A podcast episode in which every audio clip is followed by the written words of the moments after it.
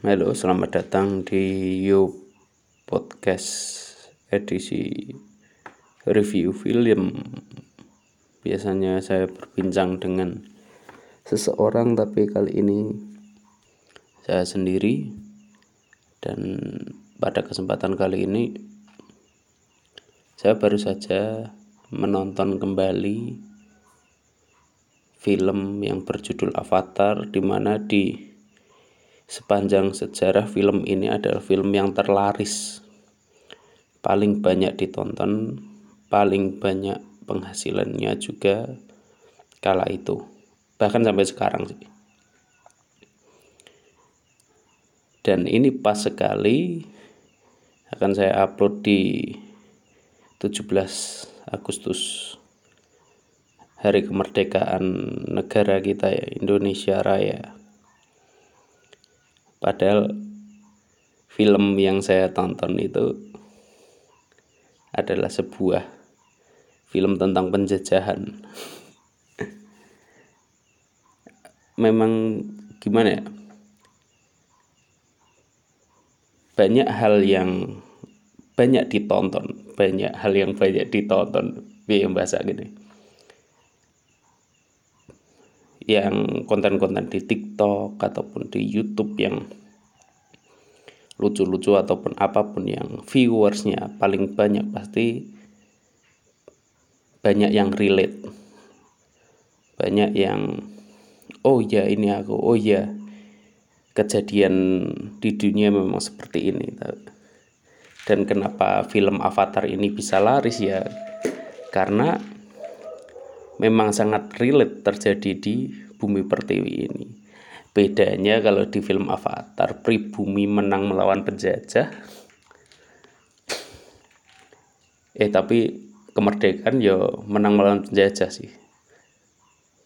Tapi akhir-akhir ini kok rasanya enggak ya, di mana kalau di latar belakang film itu adalah manusia menemukan planet baru di mana di situ ada batu atau logam mulia yang harganya bisa per kilonya itu 20 juta dolar kalau di situ ya di filmnya. Itu mereka menambang dengan arogannya mengusir pribumi agar karena tempat kediaman para pribumi itu memiliki kandungan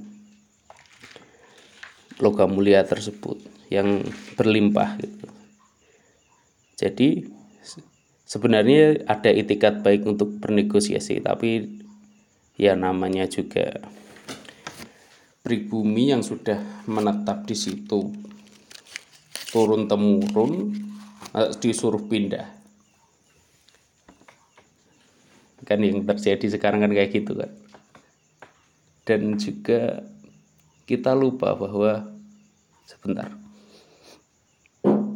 Waduh nonton TV bareng kita lupa bahwa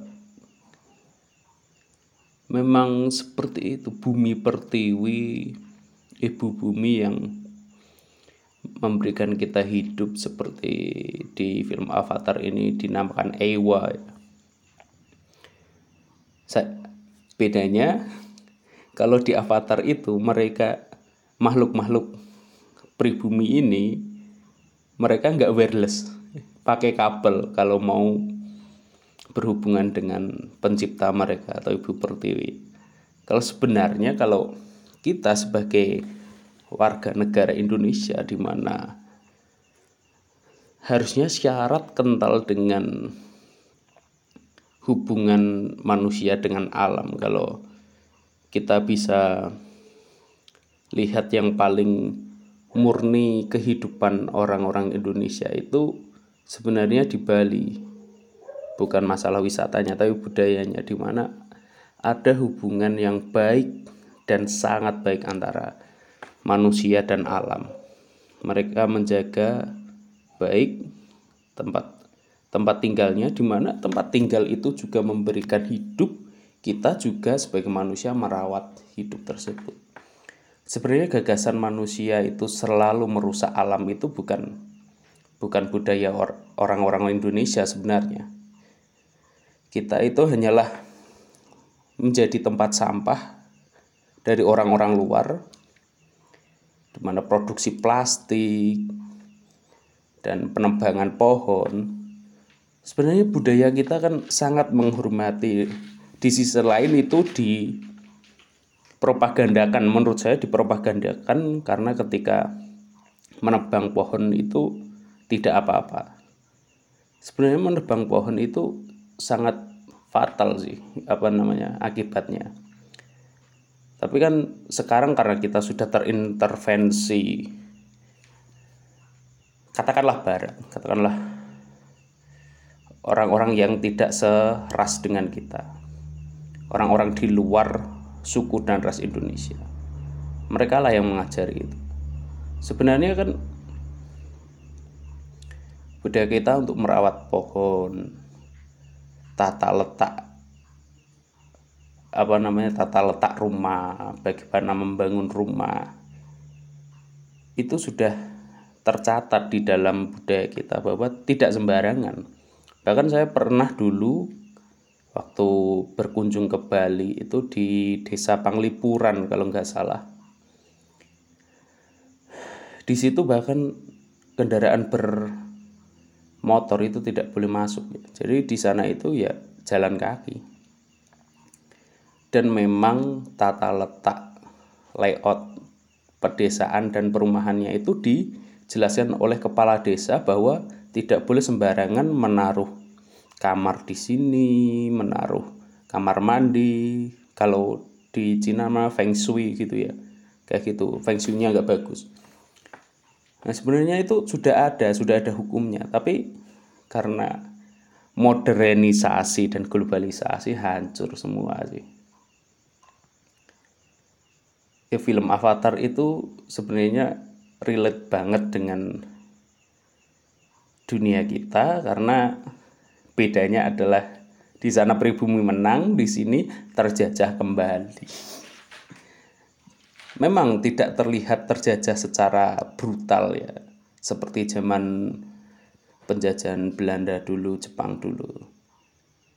Tapi kita terjajah dalam segi budaya, segi kepercayaan di mana kepercayaan, kepercayaan asli di Indonesia malah tidak diakui di KTP yang diakui nemit 5 5 atau 6 agama yang diakui oleh negara kesatuan Republik Indonesia adalah impor semua. Karena memang benar di mana agama itu kan nabi-nabinya orang-orang luar nggak ada nabi orang Indonesia kan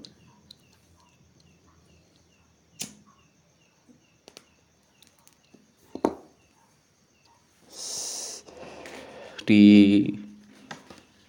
kemerdekaan ke-76 tahun Indonesia Kemudian apa yang harus kita lakukan? Apa yang bisa kita lakukan? Di tengah pandemi juga yang sedang menyerang seluruh dunia,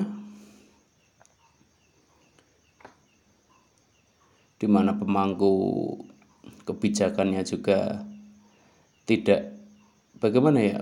Kenapa mereka itu mengesankan beliau-beliau ini mengesankan bahwa mereka beliau-beliau ini tidak bisa dipercaya di mana memiliki statement ini kemudian berubah ini kemudian berubah ini. Bahkan ppkm pun direvisi seminggu sekali sampai separah itu. Ya mungkin karena saya masih muda dan tidak bisa nalar saya tidak sampai ke orang-orang tua ini mungkin ya seperti itu.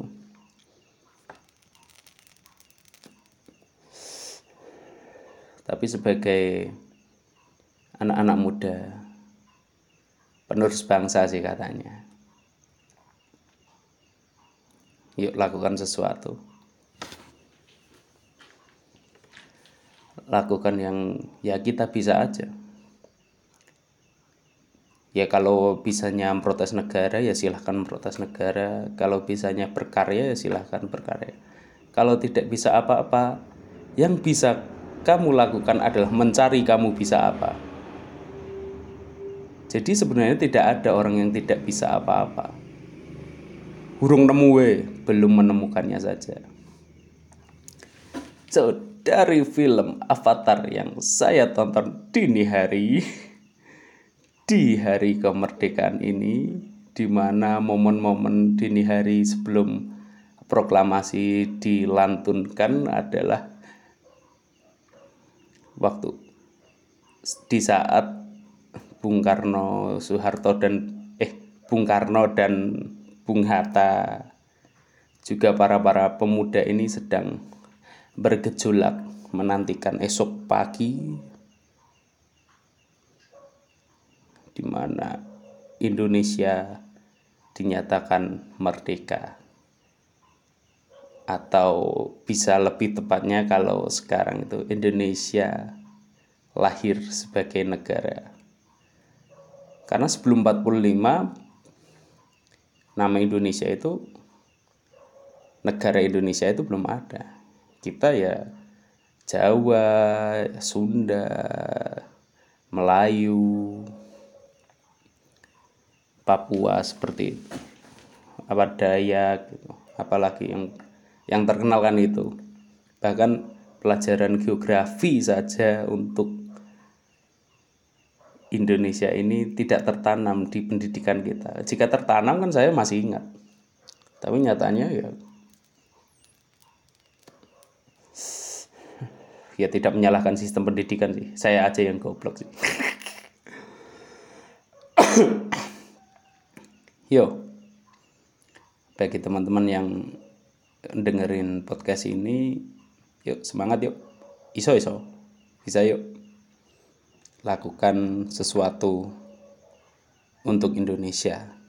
Lakukan yang kalian bisa. Terima kasih telah mendengarkan 13 menit yang sangat berarti jika kalian mendengarkan podcast ini. Terima kasih. Sampai jumpa di podcast selanjutnya bersama saya Indra dan mungkin juga nanti bersama teman-teman yang lain. Sampai jumpa.